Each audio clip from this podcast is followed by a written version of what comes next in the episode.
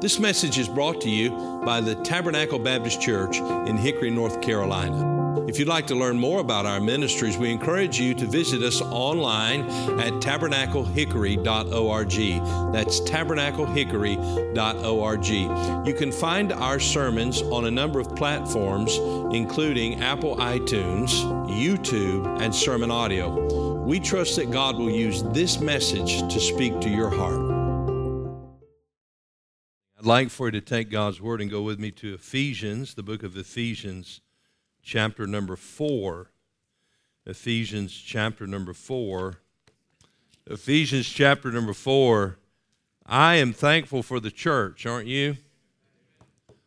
I'm a local church man to the core. And I believe in the local church.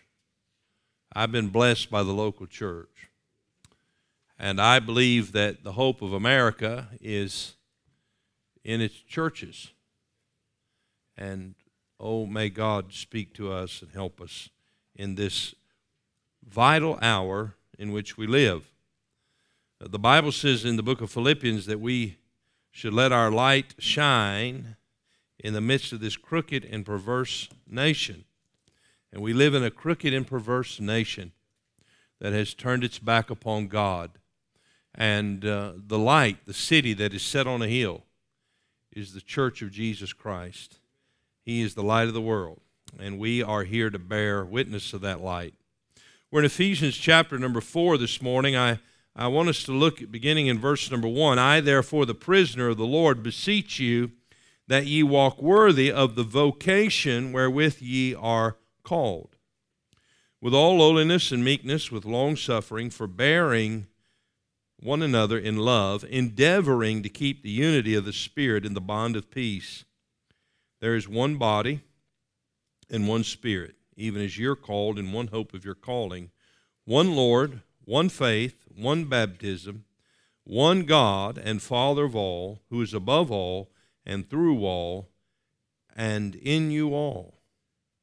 But unto every one of us is given grace according to the measure of the gift of Christ. Let's pray together. Our Father, we thank you for your rich blessings upon us. We thank you for the opportunity that we have to come together on the 78th anniversary of our church, and we praise you for all that you have done through the ministry of your church and all that you're doing throughout this nation, throughout this world today, on the Lord's Day, through the ministry of your church, your body.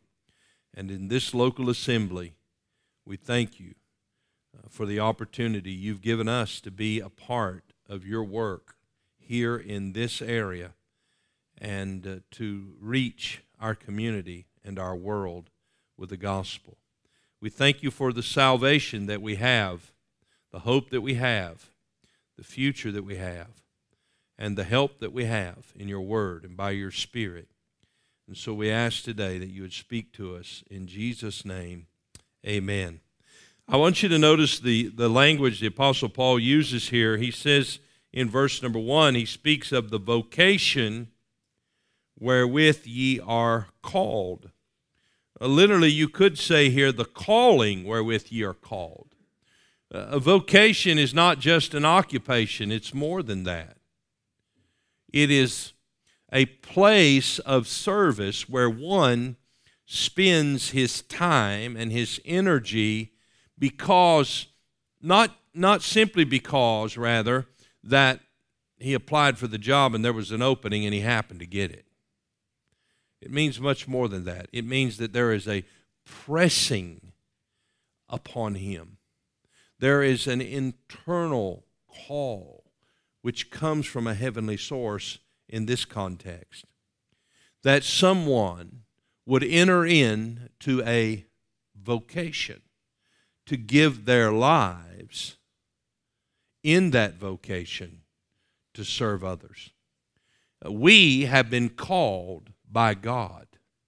What a glorious vocation He's given us. Nearly all, I would imagine, of the people in this room who are adults or in up above high school years and beyond, have been involved in an occupation. but we have a vocation. And we need to understand that the church is not something that we just hover around like butterflies around a plant, and every once in a while we visit it. The church is what God has called us to. Because He has called us to Himself, He has called us to His church. And as His church, His body, we are to walk in a manner that is worthy of the vocation, the calling wherewith we have been called. We have spoken about our church anniversary. We understand, most of us, how this church began. If you're new, maybe you haven't heard the story, but an evangelist named George Cooper in 1941 came to Hickory with a gospel tent. He put the tent up. He had some people there who helped him, and he began to preach the gospel, and people began to be saved, and there were services at the gospel tent.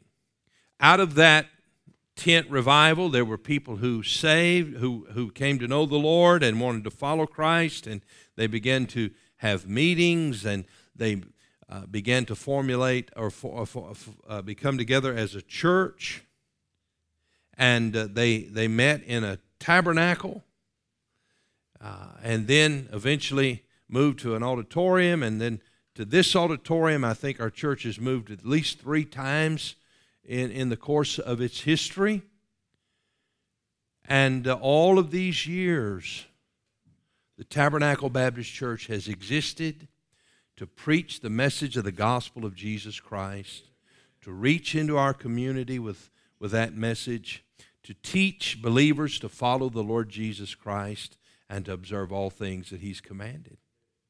That is our purpose. That is the vocation. That is the calling that God has placed upon us. And if you are here this morning and you know the Lord Jesus Christ is your Savior, He has called you to Himself, and He has called you to this vocation. It is more than just something you decide to do. It is something that you cannot escape, because the Holy Spirit of God has drawn you to Himself, and He has impressed upon your heart that you are to serve the Lord Jesus Christ. And you serve Him in the context of the local New Testament church. The church is not just an organization, although it is an organism. And this organism is His body. And this organism is to function to carry out the work that He Himself began both to do and to teach. And we find that in the book of Acts. And so here we are, continuing in this vocation. And here's the question: after 78 years, how are we as a church going to stay on course? Notice what he says here in verse number 1. He says, I, therefore, the prisoner of the Lord Jesus, beseech you that ye walk worthy. We find throughout the remainder of this chapter, throughout the remainder of this epistle, look in chapter 5 and verse 2, he says, walk in love. We find also in verse 15, he says, walk circumspectly. We find that here we are walking. We're on course. This church is on a course. And if we measured our steps in years, we've taken 78 steps. As we think about the future, are we going to stay on course? Are we going to walk worthy of this vocation? Are we going to walk in a fashion that pleases God as a local New Testament church? And I want you to consider some things as we think about this thought, staying on course. I want you to notice 3 things. First of all, if we're going to stay on course, we must be unified. If we're going to stay on course, we must be unified. Notice, if you would please, in verse number 2, as he begins to speak to us about this worthy walk and staying on course, he says, we're to do it, verse 2, with all lowliness, mark that word lowliness, and meekness, with long-suffering, forbearing one another in love, endeavoring to keep the unity of the Spirit in the bond of peace. And then notice the emphasis in verse 4. There is one body and one Spirit, even as you are called in one hope of your calling, one Lord, one faith, one baptism, one God and Father of all, who is above all and through all and in you all. So we understand that here we see that we are to be unified. If we're going to stay on course as a church, if Tabernacle Baptist Church is going to walk worthy of this vocation that God has called us to, then we must be unified. Now, if we're going to be unified, we find what the requirements are for unity. And I want you to note them with me. First of all, we note the word lowliness. Notice verse 2. With all lowliness. Not with a little bit of lowliness, with all lowliness. Now, the word lowliness speaks of humility. It speaks of humility. And if a group of believers who have joined themselves together to carry out God's work, to fulfill this vocation that He has called us to, then if we're going to be unified, it requires humility and lowliness on our parts. The opposite of lowliness, of course, we think about is pride. It's arrogance. The Bible says that we're not to think of ourselves more highly than we ought to think. You know, when we begin to think about ourselves more highly than we ought to think, we are thinking in a fashion that is opposite of lowliness. It's totally opposite of lowliness. You see, we spend so much time talking about what we believe, and we should. But the way that we behave should reflect what we say that we believe. The way that we live our lives should reflect what we say we believe about the Word of God. And Christian people are not just people who've punched their ticket to heaven because they've tipped their hat to God. No, they're people who've been born again. They're people who have the Spirit of God in them. They're people whose lives have been fundamentally changed. They've been made new creatures because the Holy Spirit of God now inhabits them. They do not rule their own lives.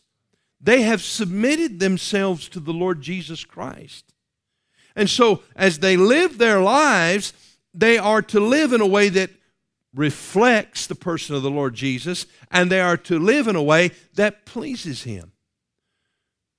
And so He says you have to be unified. If you're going to stay on course as a church, you've got to be unified. And that requires humility, lowliness, that all of us would understand that we're not to think of ourselves more highly than we ought to think. We are to be made low, and we are to humble ourselves. Who are we? I want to tell you who we are. We are sinners saved by grace. We did not earn our favor with God. We did not earn merit with God. He did not save us because of our good looks or because of our winsome personality. He did not save us because of the fact that He thought, well, I've got to have that guy in my kingdom because he can really help me out. No, He saved us by His grace. Grace is unmerited favor. There is nothing that we can do to earn favor with God. We are total recipients of His grace, and therefore we are to humble ourselves. We are not to think of ourselves more highly than we ought to think. But oh, how a church can get off course when people are lifted up in pride. That can derail a church.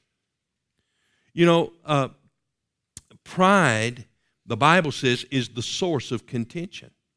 In fact, it's the only source of contention. Only by pride cometh contention. You see, when we elevate ourselves, when we get to thinking about ourselves, when it's all about us and it's not about Him and it's not about others, it's simply about us, then comes contention and disagreement and fighting and strife in a church family. And may God help us as a church family to be unified, to stay on course. And if that's going to happen, it requires lowliness, humility. Here's another thing it requires. It requires meekness.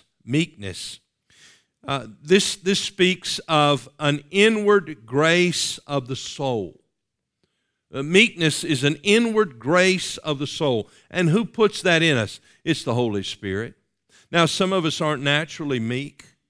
We have to yield to the Spirit of God. We're not naturally lowly. We're not naturally humble. It is a work of the Holy Spirit in our lives as we yield to God.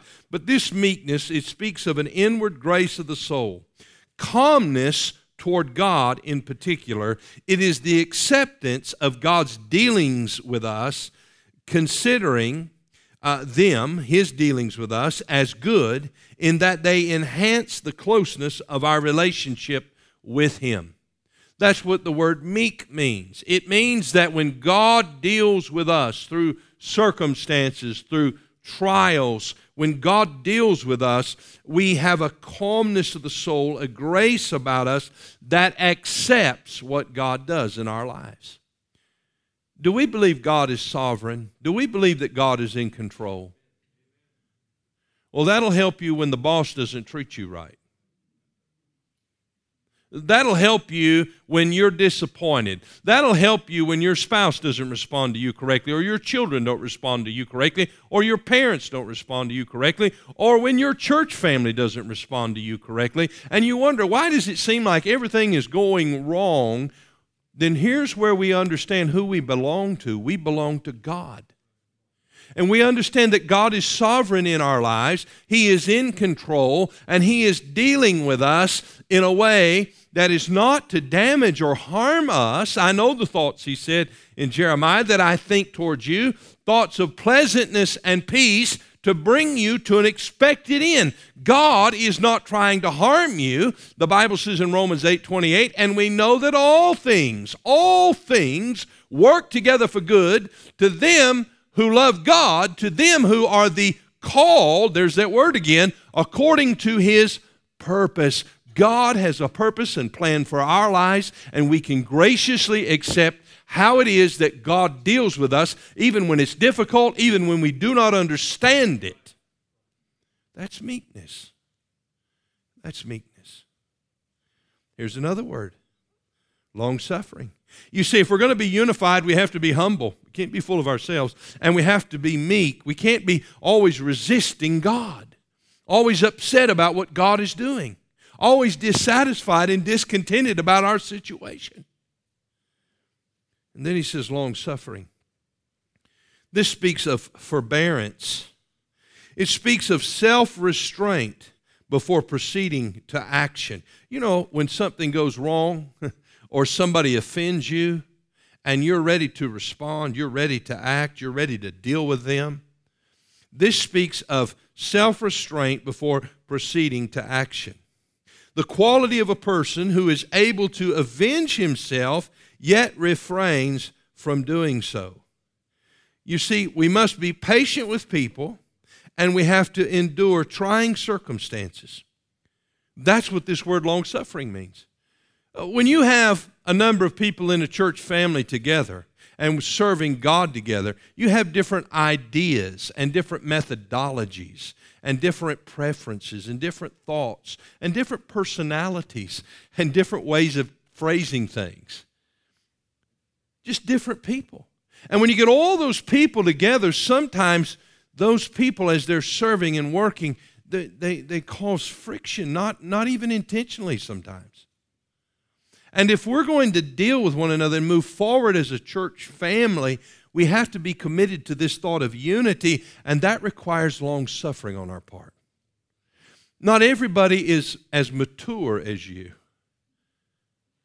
Not everybody is as mature as you'd like for them to be, and maybe you're not as mature as you need to be. You see, we're all in a process of growth. We're not all totally sanctified yet. We're all growing. We're all developing in our walk with Jesus Christ. We're all in a process of learning the truths of his word. We're all learning to submit to the Holy Spirit and what that life is really all about. It's new to a lot of us. And some of us have struggles that others don't have. And when you put all those people together and we're all working and moving together, sometimes there's friction. That's why we need to be filled with the Holy Spirit. You see, if I don't put some oil in my car, my engine's going to blow. And if you don't put the oil of the Holy Spirit in your life, your engine's going to blow. And when your engine blows, you might cause somebody else's to blow and derail the work of God in His church. And so if we're going to be unified, it requires lowliness or humility. It requires meekness. It requires long-suffering.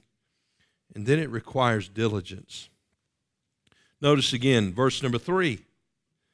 He says, forbearing one another in love, enduring to keep the unity of the Spirit, endeavoring to keep the unity of the Spirit in the bond of peace.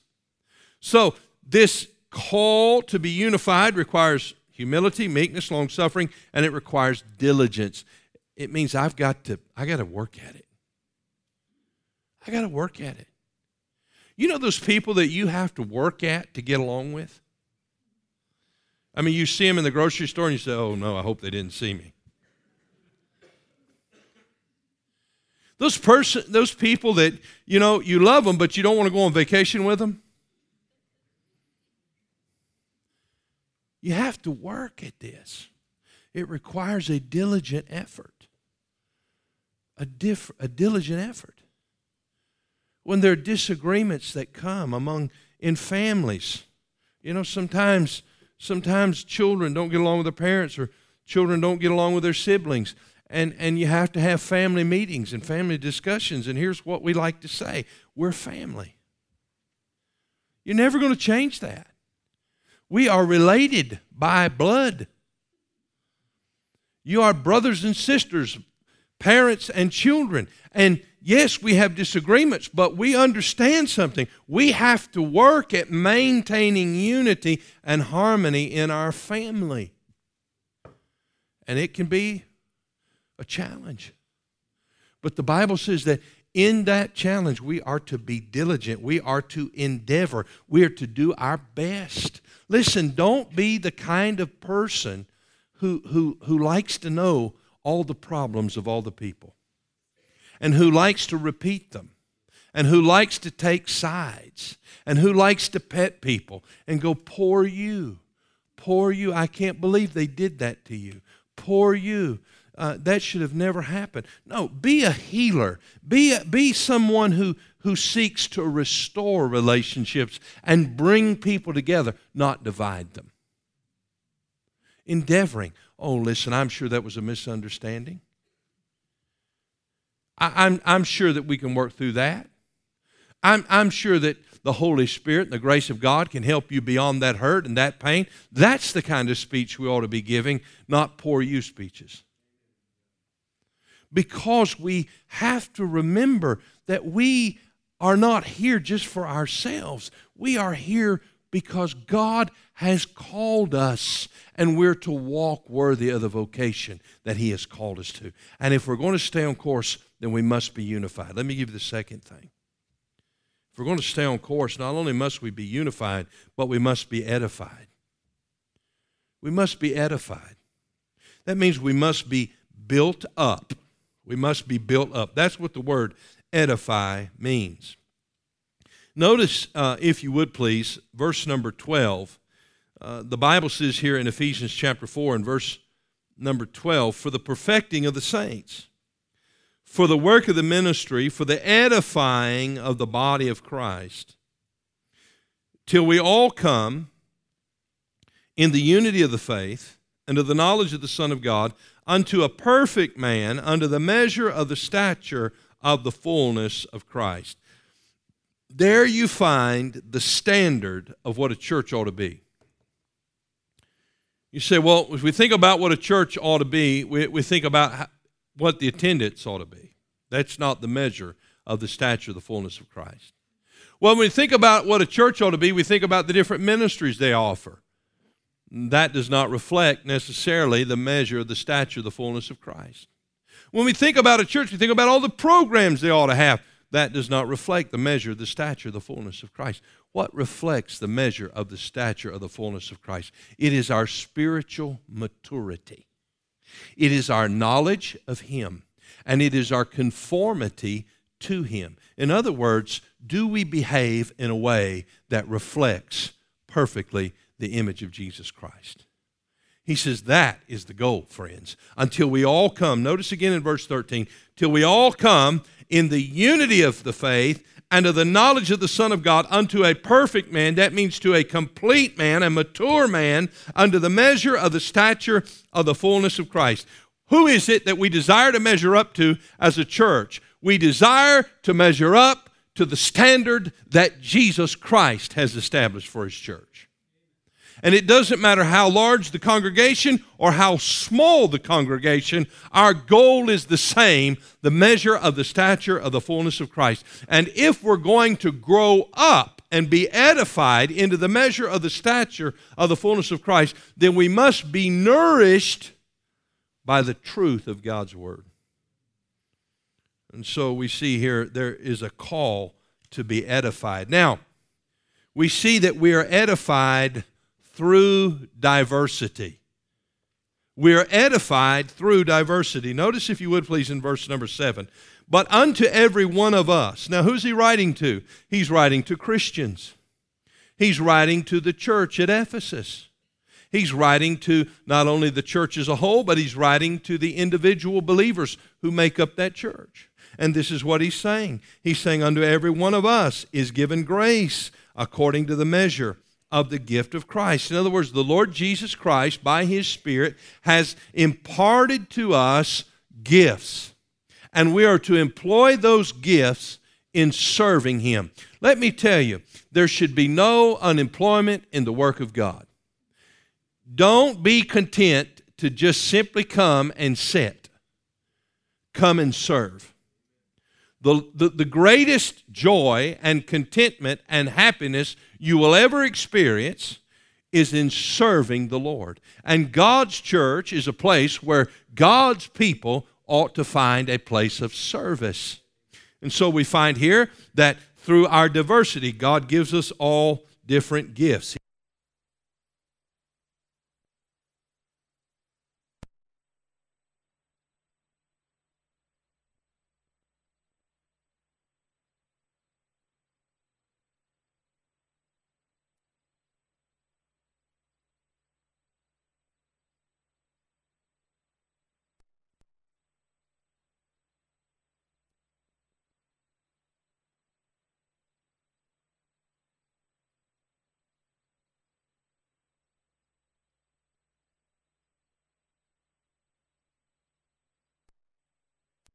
It is as God uniquely equips you, as you carry out your function, as you do the thing that God has called you to do and gifted you to do. And by the way, those aren't necessarily natural talents.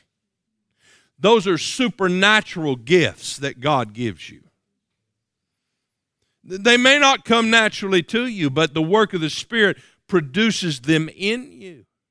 And because of that, you are able to contribute and to serve. And so God gives us all gifts that are to be employed. And as we employ the gifts of the Holy Spirit, then we can see our church come to maturity. Notice again, if you would please, let's look together here in this fourth chapter and verse number 13. He says, till we all come in the unity of the faith and of the knowledge of the Son of God, unto a perfect man, unto the measure of the stature, the fullness of Christ. Notice verse 14, that we be no more children. God does not desire for us to act like little children. You know how little children act, right? I didn't get my way. And they pooch out their lip, and they... And you can't talk to them, and you can't comfort them, and you can't appease them because they're acting like little children, right? God says He doesn't want His children to act like little children. He wants them to grow and become mature. He says in verse 14 that we henceforth, that's from this time forward, be no more children, tossed to and fro, and carried about with every wind of doctrine, by the sleight of men and the cunning craftiness whereby they lay in wait to deceive. Now, here's what he's saying. People who act like children, who have not grown up, who are not mature in Christ, They are moved and tossed to and fro. They're inconsistent. They're inconsistent. One day they're happy, and as long as they're getting what they want, they're happy. As soon as they don't get what they want, they're upset. One day they're here, the next day they're not. You know people like that, and so do I. In fact, if you're going to have a church, you can't have a church with people like that. I mean, you can have a building, but you're not going to have a church that's functioning, serving God. You're not going to have a church that's walking worthy of the vocation. I've noticed something over the years, and perhaps you've noticed it too. Sometimes people are in it for what they can get out of it. And when they don't perceive that they're going to get out of it what they expect, they get out of it totally. You understand what I'm saying? I mean, they're here with you as long as things are going their way, but when things aren't going their way, they're no longer here with you. And by the way, that is the mindset of modern-day America. That is the culture in which we live. And what we find in the modern church growth movement is people who are trying to help churches appease to that kind of a behavior. Listen, if you draw people in based on carnality and not on spirituality, then you will reproduce carnality. You will not reproduce spirituality. And so, as the church of Jesus Christ, our mission is to move forward with God and to grow unto maturity, to produce through the ministry of the Word people who know God and know God's truth, who are not children affected by everything that comes and goes, affected by every mood swing, affected by every outcome, affected by every teaching that may be new and or may be false, but they are people who are rooted and grounded and built up and become solid, mature Christians. If we're going to stay on course as a church, that's what we have to do. And if we just simply decide to act like children, then we'll never see God accomplish anything through our lives. And so it's a call to be edified. Let me give you the third thing. It's a call to be renewed. A call to be renewed. If we're going to stay on course, we have to be unified, and we have to be edified, and then lastly, we have to be renewed. Notice, if you would please, in chapter 4 and verse number 22. The Bible says here that ye put off concerning the former conversation the old man. The old man is simply language to describe the flesh. The old man is the unregenerated part of you. If you're a Christian today, that means you have the Holy Spirit living in you. That's the new man. That's Jesus. The old man is Adam. That's the flesh. That's the part that comes naturally.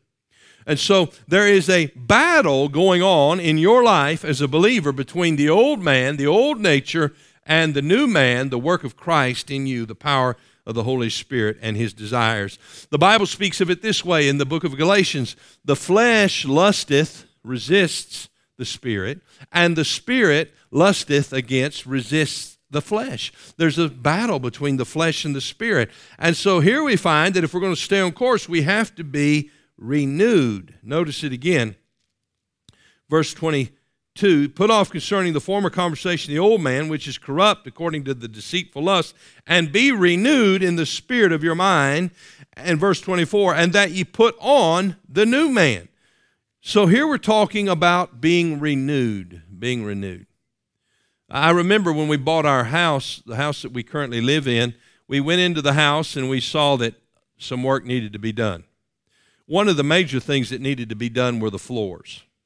The floors desperately needed to be refinished. And so we asked someone who to help us with our floors.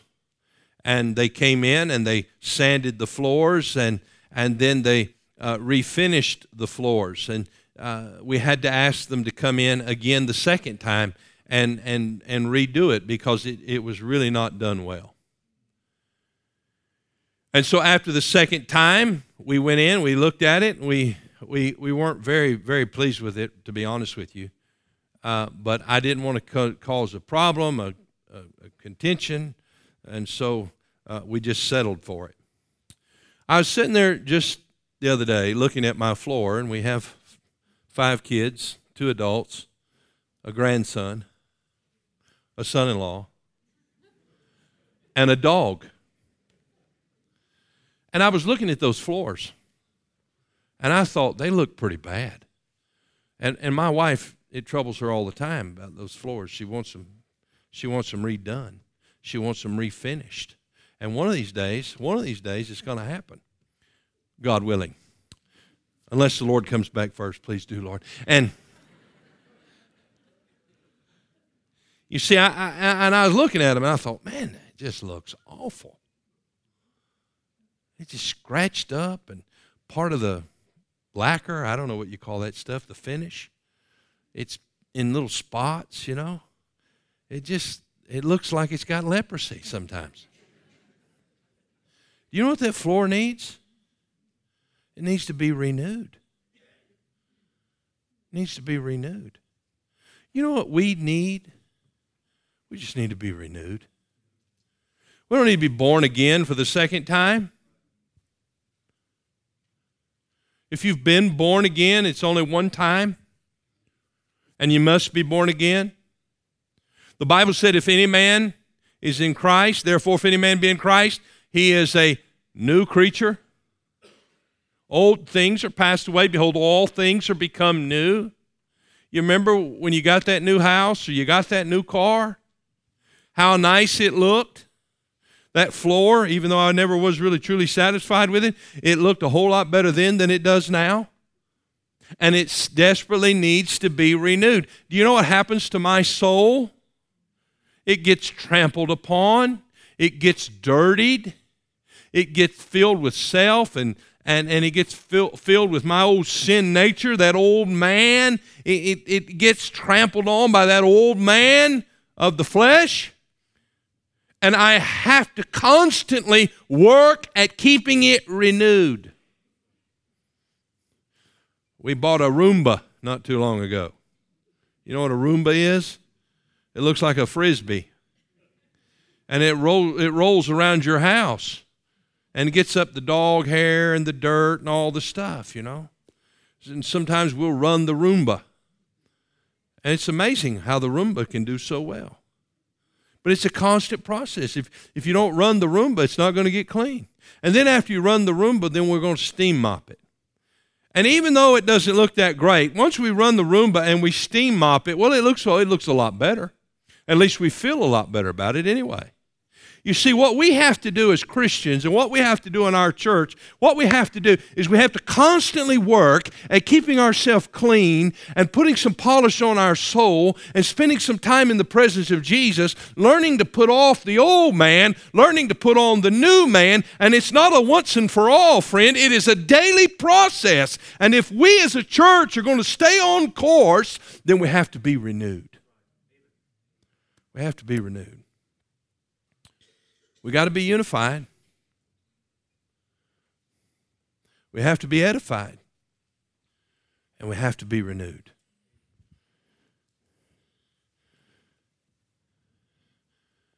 And I want to stay on course, don't you? And may God help us this morning.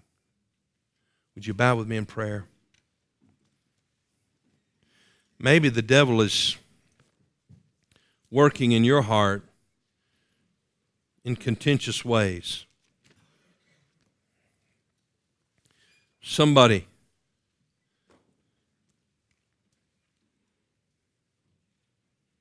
has offended you.